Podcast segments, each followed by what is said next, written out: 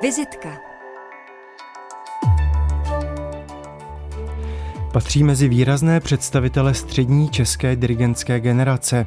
Na pražské hamu ale kromě dirigování vystudoval i hru na hoboj a jako hobojista působil například v orchestru PKF Prague Philharmonia. Od roku 2004 je stálým dirigentem Národního divadla v Praze. V letech 2008 až 2021 byl navíc šéf-dirigentem státní filharmonie Košice. V současné době působí jako hudební ředitel divadla FX Šaly v Liberci, kde v prosinci loňského roku nastudoval Verdiho Nabuka a chystá tam další operní tituly. Vzhledem k roku české hudby 2024 to bude například Smetanova hubička. Hostem dnešní vizitky, kterou posloucháte na stanici Český rozhlas Vltava, je Zbyněk Miller. Dobré dopoledne. Dobré dopoledne, zdravím všechny posluchače. A vaším průvodcem je tentokrát Daniel Jäger. Dobré dopoledne i ode mne. My se se Zbyňkem už delší dobu známe, naše profesní dráhy se v minulosti několikrát protly, tykáme si, tedy zůstaneme u neformálního oslovování i v dnešní vizitce. Tedy ještě jednou, Zbyňku, vítej u nás na Vltavě. Ahoj Dane, děkuji za pozvání. Otázka na úvod. Jak jsi vstoupil do roku 2024, který je právě rokem české hudby, tedy rokem těch magických v úzovkách čtyřek v datech narození a úmrtí slavných českých skladatelů? Tak vstoupil jsem velmi intenzivně, protože jsem vlastně v Národním divadle převzal eh, inscenaci Smetanova Dalibora, eh, který má tedy eh, teďka vlastně tři reprízy asi po dvou letech, co se nehrál. Převzít inscenaci znamená dost práce, zejména v situaci, kdy, kdy vlastně pro mě to byla premiéra. Já jsem Dalibora ještě nikdy nedirigoval a v podstatě tu nabídku jsem přijal eh, s radostí, protože jako dirigovat Smetanu v Národním divadle je prostě čest pro každého českého dirigenta. A eh, nicméně musím říct, že můj vztah k Daliborovi nebyl jako nijak vyhraněný, protože já jsem tu operu samozřejmě studoval na Hamu, tehdy byla ještě povinná, jako v, mm-hmm. ve mhm. druhém ročníku. Ale ten vztah, eh, k tomu se dostaneme asi později, já jsem prostě ty opery na Hamu ještě tak úplně pečlivě nestudoval. A vlastně eh, ten vztah se vytvořil až během teďka toho studia eh, pro, pro, pro tohle, pro vlastně tato provedení tři. A já jsem si skutečně tu operu zamiloval, protože po všech těch operních zkušenostech, které mám, mhm. vlastně se, jsem, jsem daleko víc ještě ocenil jako, jako ty poklady, prostě, co tam jsou. Pojďme tou partiturou Dalibora alespoň trochu pomyslně zalistovat. Co je to za hudbu? Smetanovi se i v souvislosti s tímto dílem trochu vyčítalo, že je Wagnerián, tedy že je ovlivněn tvorbou postupy víceméně operní reformou, kterou v 19. století razil německý skladatel Richard Wagner. Takové to velké, všeobjímající, všeumělecké dílo. Jak se to odráží konkrétně v této partituře?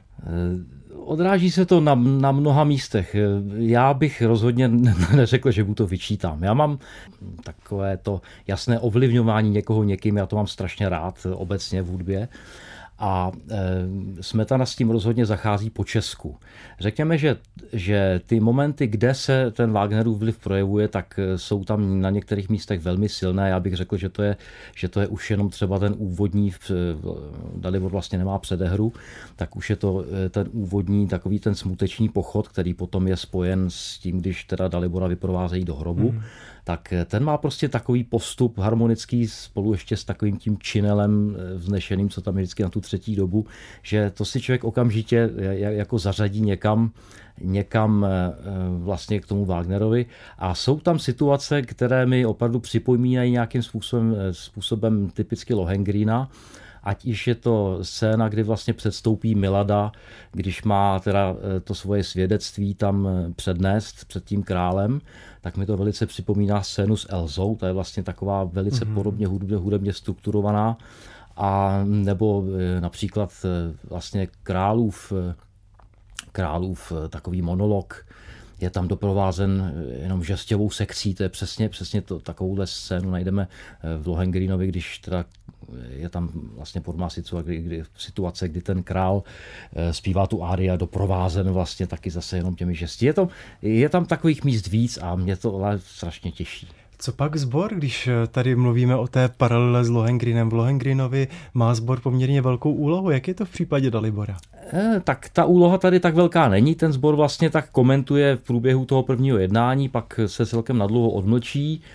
Ale taky je tady, taky je tady jedna taková plocha pomalá, řekněme, kde, kde, jsem, kde jsem si uvědomil tu určitou tu, tu spojitost prostě Eh, zase s Wagnerem. Je to těžká partitura na dirigování i v kontextu třeba jiných partitur, ať už třeba smetanovských nebo jiných z českého repertoáru, které si dosud dirigoval? Já bych řekl technicky, že eh, není obtížná. Co je na tom, co je na tom těžké, tak je odhadnout tempový plán. Mm-hmm. Protože ta tempa je těžší, je těžší eh, dirigovat ve správném tempu hudbu, která je pomalu, než, tak, než která je rychle. Mm-hmm. To, co je rychle, tak se může hrát rychle, nebo se to může hrát hodně rychle, ale ten výsledek jako vlastně, vlastně je dost, dost, dost jako podobný. Ale eh, u těch, u těch pomalých temp tam je, tam je velice těžký odhadnout eh, jako tu míru, protože samozřejmě musí to být, zvlášť když ty fráze jsou dlouhé a ta výstavba je dlouhá, tak to člověk nesmí hrát rychle, protože potom zcela unikne ten charakter a zároveň, když to bude moc pomalu, tak úplně ztratí ten tah k tomu cíli a to se velmi těžko odhaduje. Co z toho, co říkáš, je tam už třeba smetanou předepsáno? No tak předepsáno je tam všechno, ale ono se k tomu, ono se k tomu vždycky člověk musí prakticky dostat a ta tempa jsou vesměs teda jako hodně pomalá, když se člověk podívá na ty metronomické údaje, vždycky je bereme s rezervou, ale člověk jako chtě nechtě, když už tam jsou, tak si člověk ten mhm. metronom pustí ale e, v podstatě se tím víceméně nedá řídit, protože to, to, to jsou tempa jako extrémně pomalá, to by se nedalo mm-hmm. ani zpívat. Jo, ale a e, teď e, samozřejmě pak ten údaj, jestli je něco majestózo, tak majestózo může být rychlejší, pomalejší, to se dá vyložit různě. Říkal jsi, že si tu inscenaci přebíral na tři lednová představení. Inspiroval se s nějakým třeba hudebním pojetím z minulosti, nebo do jaké míry respektuješ to původní hudební nastudování z roku 2019, které připravil dirigent Jaroslav Kizling? Eh, já se musím přiznat, že já v, v podstatě nerespektuju. Tohle to já mm. vždycky jdu těm partiturám vlastní cestou a u těch oper já jsem taková, eh, někdo to nazval stará škola. Já si potřebuji sednout s tím klavírním výtahem ke klavíru a všechno mm. si to zahrát a potom potom daleko víc pochopím jako, jako to, proč, jak to má být, nebo ten názor se mi utvoří eh, daleko spíš než jenom poslechem nahrávky. Mm-hmm. Smetanův Dalibor je ikonické dílo české opery 19. století. Je to taková pravá operní rytírna, je to rytířský příběh. Je to ale něco úplně jiného než třeba Smetanova prodaná nevěsta. Dříve mám na mysli ještě i třeba druhou polovinu 20. století. Byl Dalibor na repertoáru víceméně pořád. Hrál se let kdy i třikrát do měsíce. Na inscenaci, kterou teď diriguješ, čekalo publikum 17 let. Hraje se od roku 2019 a teď bude mít po pouhých 12 představení Dernieru. Čím si vysvětluješ pokles zájmu o toto dílo? Těžko říct. Já nevím, jestli pokles zájmu o toto dílo, jestli to je opravdu pokles zájmu, protože eh, dneska je taková doba, že se musí prodávat. Divadla musí aktivně prodávat všechno, co produkují a eh, jestli, jestli dokáže divadlo aktivně prodávat všechny tituly, o které je takzvaně pokles zájmu, já nejsem úplně schopen posoudit. Já si myslím, že možná ne. A e, nevím jenom e, vlastně, e, podle mě speciálně Dalibor je titul, který by prostě Národní divadlo hrát mělo. A mělo by udělat všechno pro to, aby, aby nějakým způsobem probudilo zájem prostě v těch lidech toho Dalibora vidět. A samozřejmě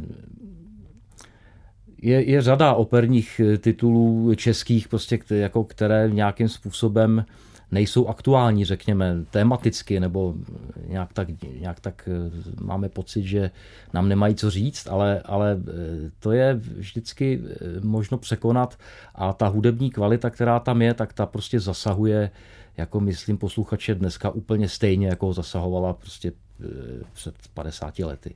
Je možné toho Smetanova Dalibora nějak třeba zajímavě inscenačně aktualizovat? A co si myslíš konkrétně o těch aktualizacích opery 19. století?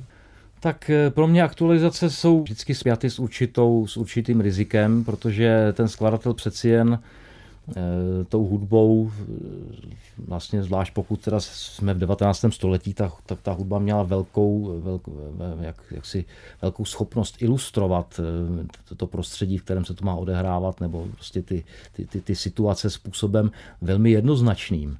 A když vlastně ten skladatel vtiskne tomu dílu tenhle ten pevný rámec, tak je strašně jako těžké z toho vystoupit a tu a tam se to může podařit, a nebo se to třeba daří chvíli. No, ten režisér vymyslí nějakou koncepci, která jakoby teoreticky může dávat smysl, a dlouho to funguje a pak se najednou dostane do momentu, kde už to nefunguje, protože prostě se tam objeví něco, co, s čím si nedokáže poradit. No tak eh, někteří režiséři dokonce jsou, jsou eh, schopni prosadit, eh, že se to třeba škrtne nebo že se to nějak mm-hmm. radikálně předělá.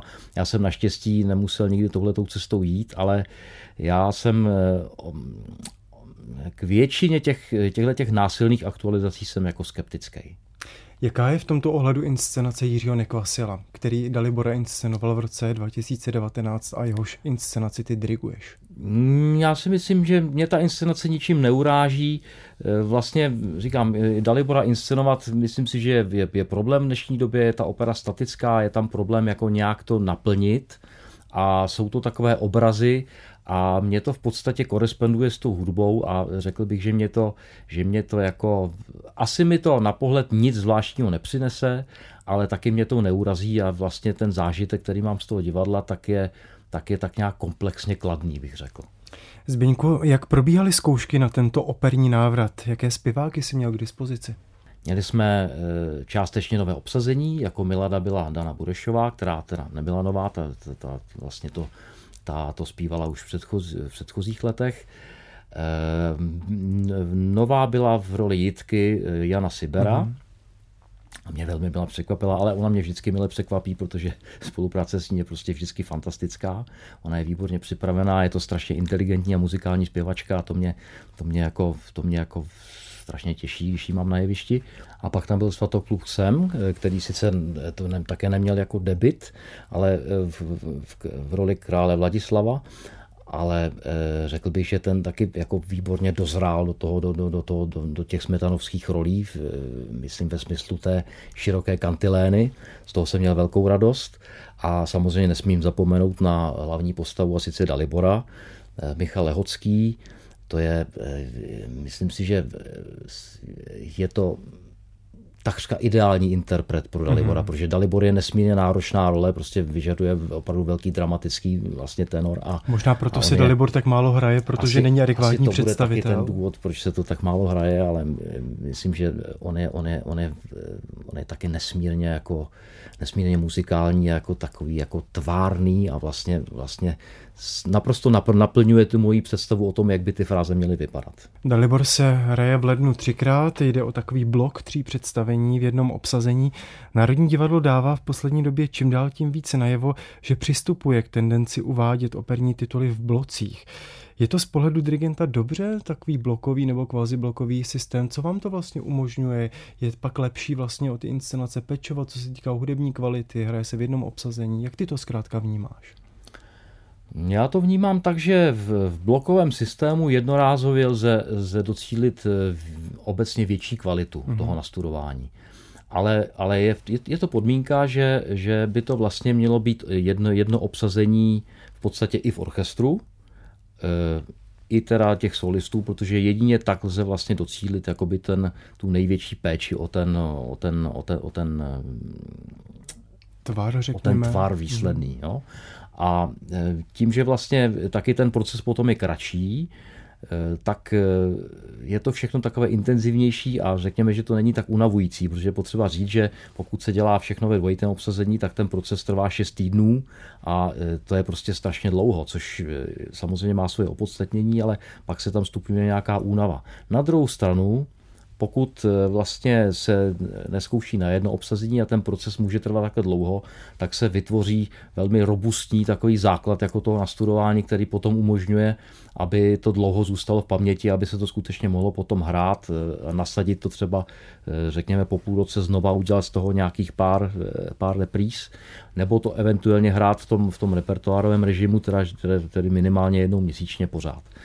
Takže, to, ale abych se vrátil k tomu zpátky, tak ten, ten blokový systém jako má výhodu, zároveň má velkou nevýhodu, když teda je tam potom nějaká nemoc, tak, tak mm. prostě už jsme zažili tady vlastně v nedávné, době, že se, že se několik eh, těch představení buď zrušilo rovnou, nebo že se prostě, že, se, ho, že se jich zahráli jenom kousek. A, eh, Teď nemyslíme to... ale zrovna Dalibora, mám Ne, pocit. nemyslíme Dalibora, ne, myslím, myslím obec, obecně teďka v poslední době v Národní divadle se tohle stalo už několikrát, že, že jsme tam měli tyhle ty případy, kdy se zrují, kdy se prostě nehrálo vůbec. Jak byste to řešili, kdyby někdo onemocněl v tom standardním konkrétním představení eh, Dalibora? Přece jenom tato inscenace trochu jí poznamenal covid, premiéra byla v roce 2019, pak vlastně její případné hraní zasáhlo do celé té covidové vlastně uh, éry, etapy a tak dále. Jak byste to řešili, když byste tam měli mít třeba nějakou nemoc a změnu obsazení? No tak eh, museli bychom rychle někoho sehnat. Přeci jenom Dalibora hrála, vlastně se to stalo, vlastně se to stalo, protože Zapomněl jsem ještě říct, eh, jak byla řeč o těch, o těch, o těch mm-hmm. debitech nebo o tom obsazení, takže, takže v roli Budivoje eh, byl vlastně eh, narychlo doobsazen pan Martin Gurbal. On to měl zpívat František Zahradníček, ale právě ten se nějak se zranil, ne teda vážně, ale zranil se tak, že prostě nemohl, uprostřed toho procesu se mu to stalo a nemohl to jako dokončit, tak jsme, tak jsme narychlo povolali Martina Gurbala z Ostravy, protože ten eh, Ostrava také vlastně Dalibora teď má na repertoáru, takže tímhle způsobem se to dalo vyřešit. Hostem dnešní vizitky, kterou posloucháte na stanici Český rozhlas Vltava, je dirigent Zbyněk Miller. A ten pro nás vybral i první hudební ukázku a půjde o smetanovský operní repertoár. Uslyšíme část scény Lukáše ze Smetanovy hubičky, a to v interpretaci tenoristy Tomáše Černého.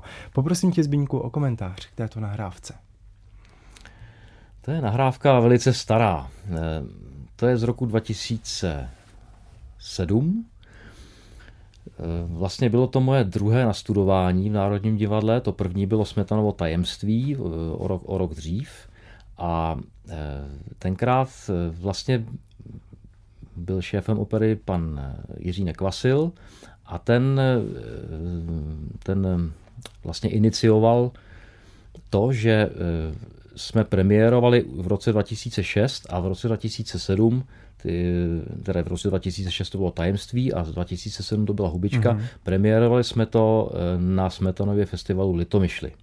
To znamená, Národní divadlo mělo premiéru vlastně těchto té inscenace v Litomyšli na festivalu. Na zámeckém je, nádvoří, jako což je, co, no, no, což je vlastně jako dost, eh, dost, řekněme, netradiční, protože obvykle se do toho Litomyšle vozí něco, co už mělo premiéru někde jinde v Kamenném divadle uh-huh. a festival si to pozve, jakože teda eh, se to nějakým způsobem třeba i upraví a prostě přiveze se to jako už hotová věc, ale tady byly premiéry na festivalu a zároveň Eh, nám, nám vlastně i to tajemství, i tu hubičku eh, brala česká televize a díky tomu je z toho tedy ten záznam. A já musím říct, že, že ta hubička eh, tenkrát stejně jako to tajemství, já jsem si to strašně užil, protože já jsem opravdu tehdy naprosto byl pohlcen tím, tím tím smetanovským světem, už jak jsem o tom mluvil v případě toho Dalibora, tak mm-hmm. tam jsem skutečně jako si to zamiloval úplně hned, protože já musím říct, že dodnes, dodnes vlastně mám ty, ty pozdní Smetanovy opery ještě úplně nejradši. No, ty, ať už to tajemství nebo to hubičku, vlastně i Čertova stěna, tak ten, ten, ten, ten pozdní, ten pozdní smetanovský svět je ještě jako vlastně svým způsobem bohatší, řekněme třeba co do vedení hlasů nebo i co do, co do té invence melodické, je tam prostě, je tam taková, promítá se do toho taková hluboká jako lidská zralost a taková ta vroucnost, kterou vnímáme, tady jakoby nabývá na intenzitě a to je, to je něco strašně vzácného. To byl tenorista Tomáš Černý jako Lukáš v opeře Bedřicha Smetany Hubička. Záznamu představení z festivalu Smetanova Litomyšl z roku 2007.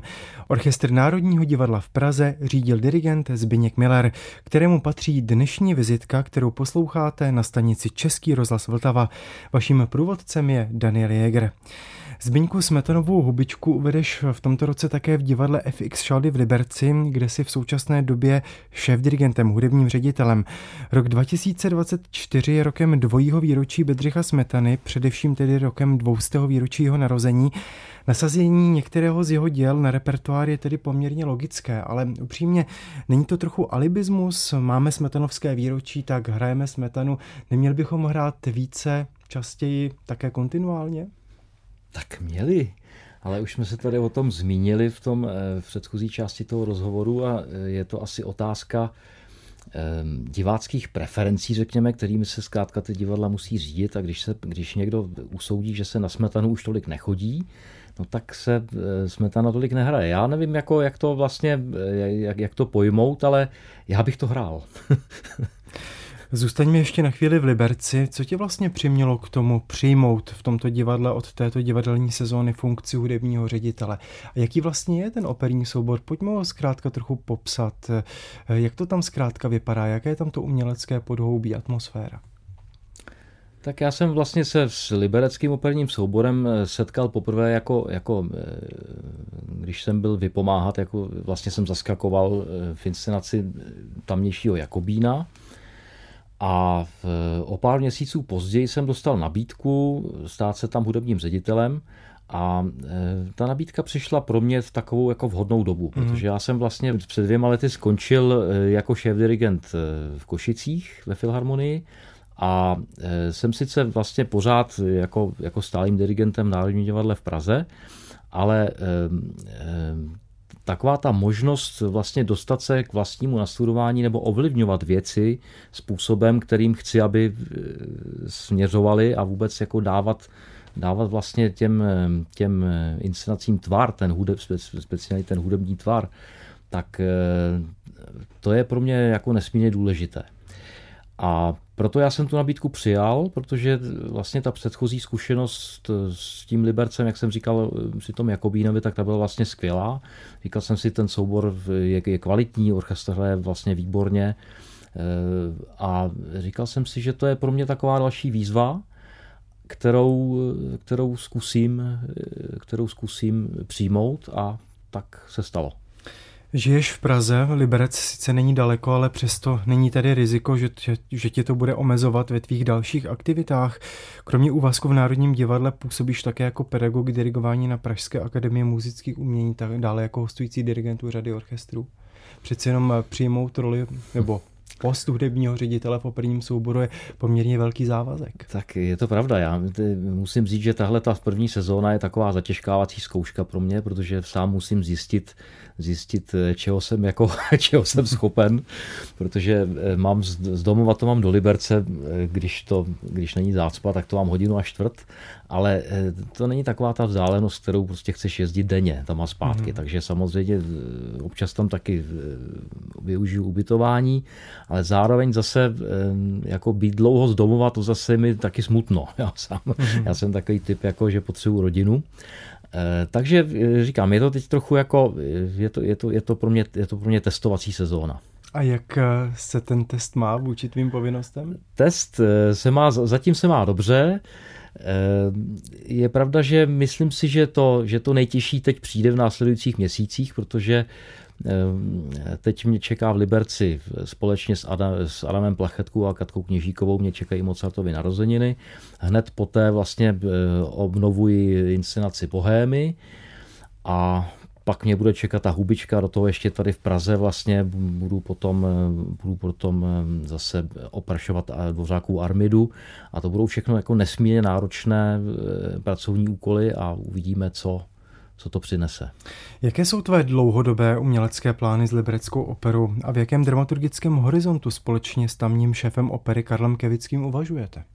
Zatím nevidím dál než příští sezónu, což určitě není dobře, ale bude to vždycky taková otázka jako celo, celodivadelní, nejenom operní, ale budeme se o tom bavit. Vím že, vím, že jsme se domluvili na tom, že v příští sezóně nastuduju Evžena Oněgina mm-hmm. a Burianovu Marišu, což bude velká mm-hmm. výzva, mm-hmm. myslím, pro, pro, pro celý ten soubor. Proč padla volba právě na Burianovu Marišu, což no, je titul, je, který se vlastně prakticky vůbec neobjevuje to na je, českých to, operních scénách? To je, to je, to je takový, to bylo už v takových nějakých dlouhodobějších plánech vlastně, vlastně ředitelky Lindy Keprtové, mm-hmm. která jako, jako tam eh, vlastně v tom Liberci eh, působí už, působila už jako pár let přede mnou a e, vlastně dostal jsem tu nabídku a já jsem, já jsem napřed jak, jako, jako e, vždycky vzít titul, který vůbec jako o, o němž nevíte vůbec nic, nebo o němž nevíš vůbec nic, tak to je, to je vždycky taková jako sázka do loterie. Ale já jsem se seznámil s tím klavírním výtahem. Není to sázka na jistotu, jde se tady do nějakého dobrodružství, mm-hmm. ale myslím si, že to, že to dobrodružství může skončit něčím velmi zajímavým. Mluvili jsme o souboru Libereckého divadla, tam je stálý ansámbl solistů, figuruje v něm například Lívia Obručník, Venosová a další. Ty jsi říkal, že do Liberce přivedeš například Kateřinu Kněžíkovou, Adama Plechetku. Jak budeš chtít do budoucna perspektivně pracovat s tím stálým solistickým ansámblem a s těmi hosty? Koho tam chceš přivést a jestli případně rozšíří ještě někdo řady těch zpěváků ve stálem angažmá? Já si myslím, že eh, rozšířit řady nemůžeme, protože ten liberecký soubor prostě je malý. A těch, těch, mhm. těch, jako vlastně těch, těch solistů, co jsou v angažmá, tak je šest. A vlastně i ten orchestr má daleko menší počet úvazků, než by měl mít. Takže, takže ten, ten soubor je malý, malý, ale my jsme ale zároveň zvyklí s tím svým počtem jako pracovat, takže, takže je, tam, je tam stálý okruh hostů, které samozřejmě budeme nějakým způsobem vždycky podle potřeby, teda podle, podle potřeby toho obsazení, tak je budeme rozšiřovat, ale nemůžu teď být konkrétnější. Tolik tedy Liberec. V úvodu tvé vizitky jsem říkal, že si kromě dirigování vystudoval i hru na hoboj. Co tě vlastně přivedlo k tomuto nástroji a jaké jsi v něm měl vlastně v minulosti ambice? Tak eh, trošku náhoda. Já bych vůbec řekl, že si mě hudba našla, protože já jsem, eh, mě vlastně rodiče, když mi bylo šest, tak mě, tak mě eh, dali do hudebky na klavír, ale z jejich popudu to ne, nebylo jako, jako touha mě země mít muzikanta, protože oni vlastně vůbec muzikanti nebyli. Maminka je lingvistka, otec, mm-hmm. otec byl jaderný fyzik a prostě je to úplně někde, což je jako nahoře vzdáleno čemukoliv hudebnímu. No, a ale byl tak... ve vaší rodině někdo, kdo třeba Ni... nějakým způsobem ne, tím ne. uměním byl zasažen? Nebyl, vůbec, nebyl, vůbec, vůbec, vůbec nikdo. Jako hudbu měli rádi, ale tak nějak, tak nějak z dálky. No ale eh, prostě chtěli nám dětem, já mám ještě bráchu staršího, že, o pět let, tak chtěli nám poskytnout jako, jako všeobecné vzdělání, no tak, eh, takže sport a hudba. No a Jaký jsi dělal to, sport? No tak dělal jsem všechno, všechno, co se, všechno, co se dalo tehdy. Prostě myslím si, že to, co byl, co byl jako co jsem opravdu, opravdu dělat nemohl a neměl, tak to byl, tak to byl hokej, protože jsem byl vždycky nejmenší a to, na to jsem se fakt nehodil, ale zjistilo se, že teda, že teda na, ten, na ten klavír mi to, mi to dost, dost brzo jako hodně šlo. Měl jsem, už jsem byl v těch hudebkových soutěžích někde na těch předních místech a e, někdo rodičům poradil tehdy, aby kdybych náhodou se teda hudbě chtěl věnovat profesionálně, nebo teda chtěl jít na konzervatoř, tak, tak ne s klavírem. No mají to těžký klavíristi, no jako vlastně s tím. Takže nějaký dechový nástroj, protože mm-hmm. na smyčce bylo pozdě přeci jenom už někdy v těch 12 letech. A brácha tenkrát hrál už na flétnu, tak flétnu to jsme druhou nechtěli, klarnet se tak nějak nelíbil, nevím tehdy. Já už se nepamatuju, mě bylo 12, mm. takže ale měli jsme, měli jsme nahrávky s hobojovými koncerty. A ten hoboj, ten se nám teda líbil. Takže, takže jako hoboj a tenkrát v hudebce byl dokonce jeden hoboj na skladě, jako, jako školní nástroj, ale nebyl tam učitel.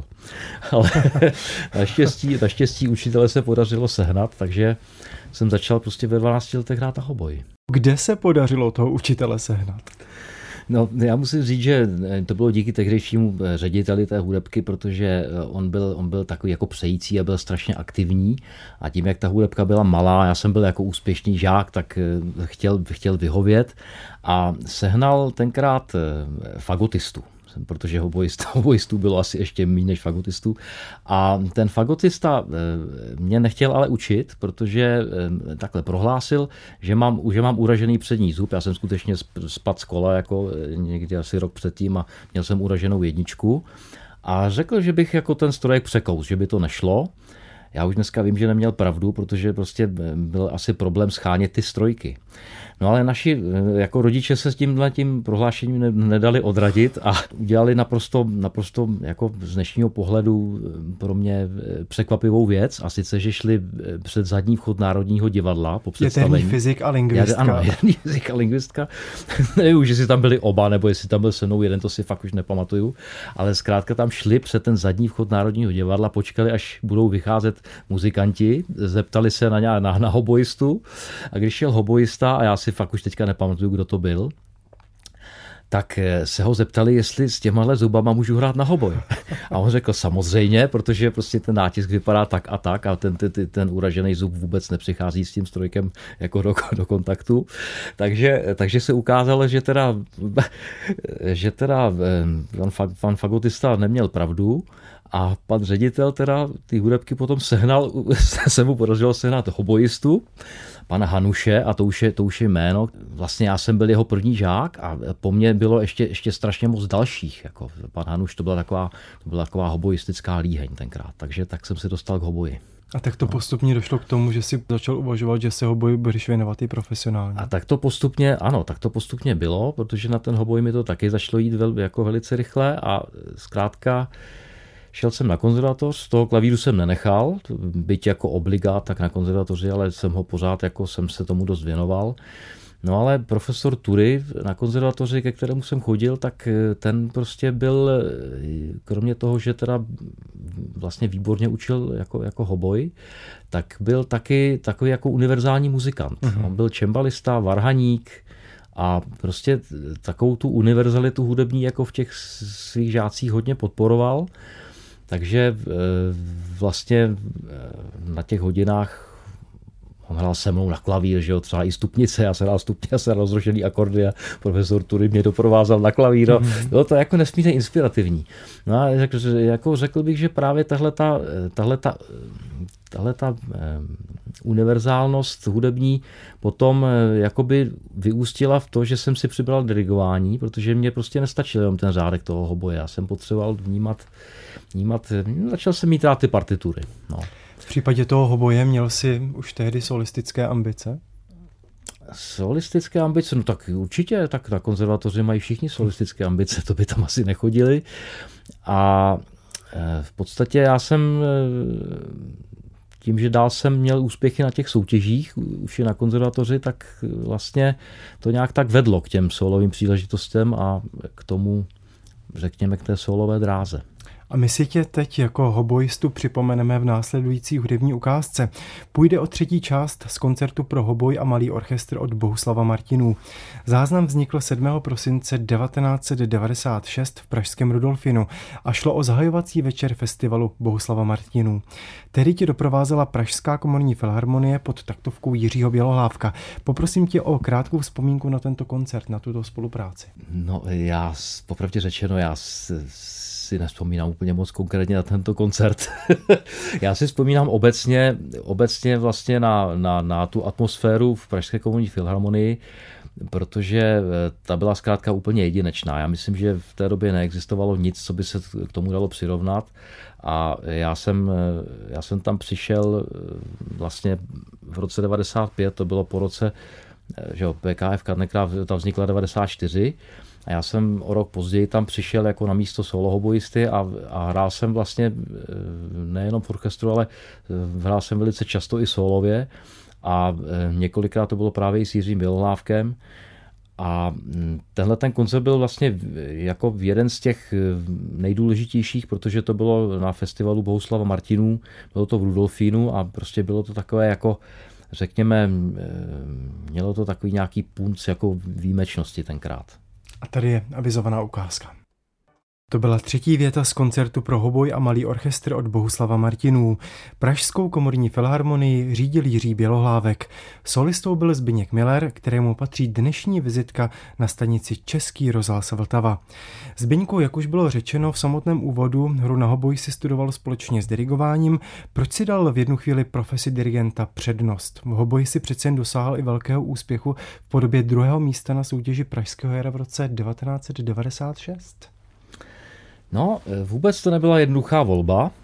Já bych ještě předeslal, že, že když jsem tu volbu udělal, tak mě, tak mě hodně lidí od toho vlastně zrazovalo. Říkali, ty jsi vynikající hoboista, prostě ne, ne, jako ne, ne, ne, nebuď dirigent, protože budeš pro mnoho lidí nepřítel, jako pro těch muzikanty nepřítel.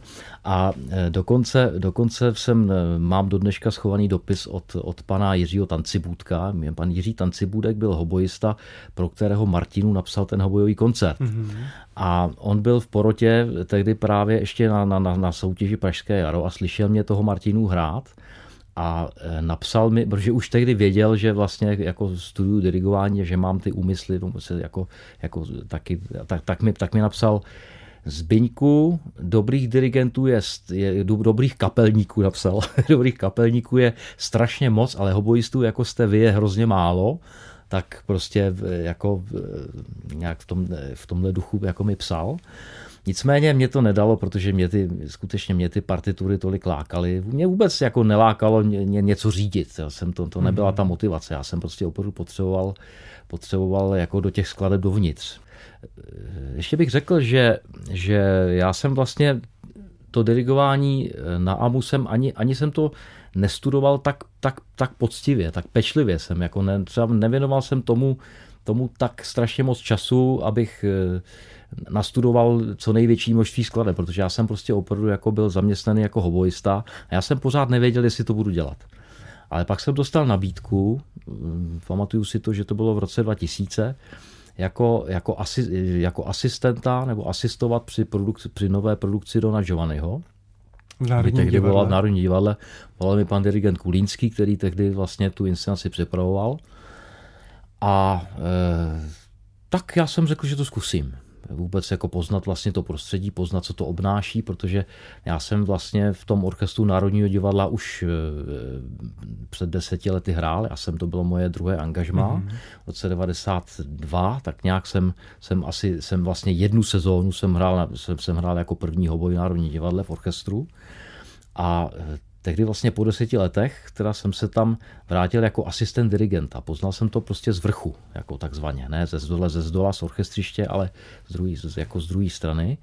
A e, pak jsem dirigoval i nějaké představení a e, jako to byl potom, e, to byl takový jako impuls, ne ještě ten úplně rozhodující, e, ten rozhodující přišel potom, když jsem dostal nabídku jako na angažma. To bylo o tři roky později, 2004, tak jsem dostal jako nabídku jít do, do dirigentského angažma, do divadla a to už jsem věděl, že, že prostě tu vyhybku přehodím, přestože bylo vlastně, řekněme, že byl nejvyšší čas, protože Ono je to, tako, to je trošku taková problematika, o které eh, jako mnoho mých kolegů ví, myslím, co jsou třeba, mm-hmm. já znám ně, několik mých kolegů je vlastně dirigentů, je, jsou taky, řekněme, původně třeba hoboisti, například Tomáš Brauner mm-hmm. je hoboista původně, mm-hmm. jo? Vojta Jouza, že jo? Vojta Jouza je hoboista, taky diriguje. A teď je vždycky otázka, jako kam to převáží a v jakém momentě se ta vyhybka jako přehodí a jestli se přehodí. Já si pamatuju, že když jsem, když jsem vlastně, to bylo taky právě kolem toho 2004, že jsem taky eh, byl, byl jednu sezónu asistent eh, dirigenta v České filharmonii a tehdejší ředitel eh, Václav Riedlbauch mi říkal, dělej pořádně jednu věc. Dělej pořádně to, nebo dělej pořádně tamto. Nemůžeš jako dělat obojí. Já, než, jako, je pravda, že těch, že těch případů, kdy ten dirigent je zároveň jako aktivní instrumentalista je strašně málo a daleko spíš se to dá dělat s klavírem než nějakým dechovým nástrojem.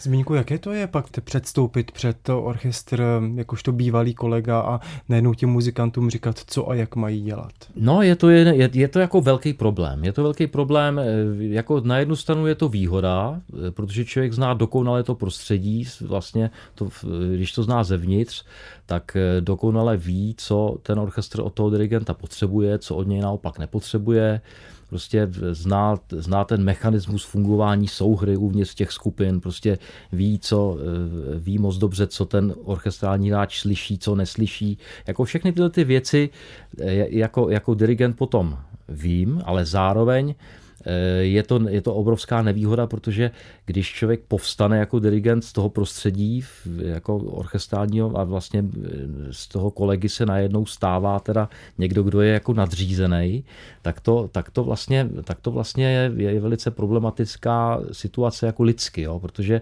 mm-hmm. protože ty lidi, kolegové, kamarádi, že jo, tak najednou člověk po nich něco chce a v podstatě eh, jako, jedi, jako jediný způsob, jak to, jak to překonat, je, že tam skutečně jde jenom o tu hudbu. Jako, že, tam, že, to, že to hlavní je skutečně to, že potřebujeme tady něco naskoušet a ta, ty cesty, které k tomu vedou, prostě, tak, tak eh, musí být vedeny jenom tímhletím úmyslem to udělat co nejlíp. Jak to lze třeba psychologicky dosáhnout?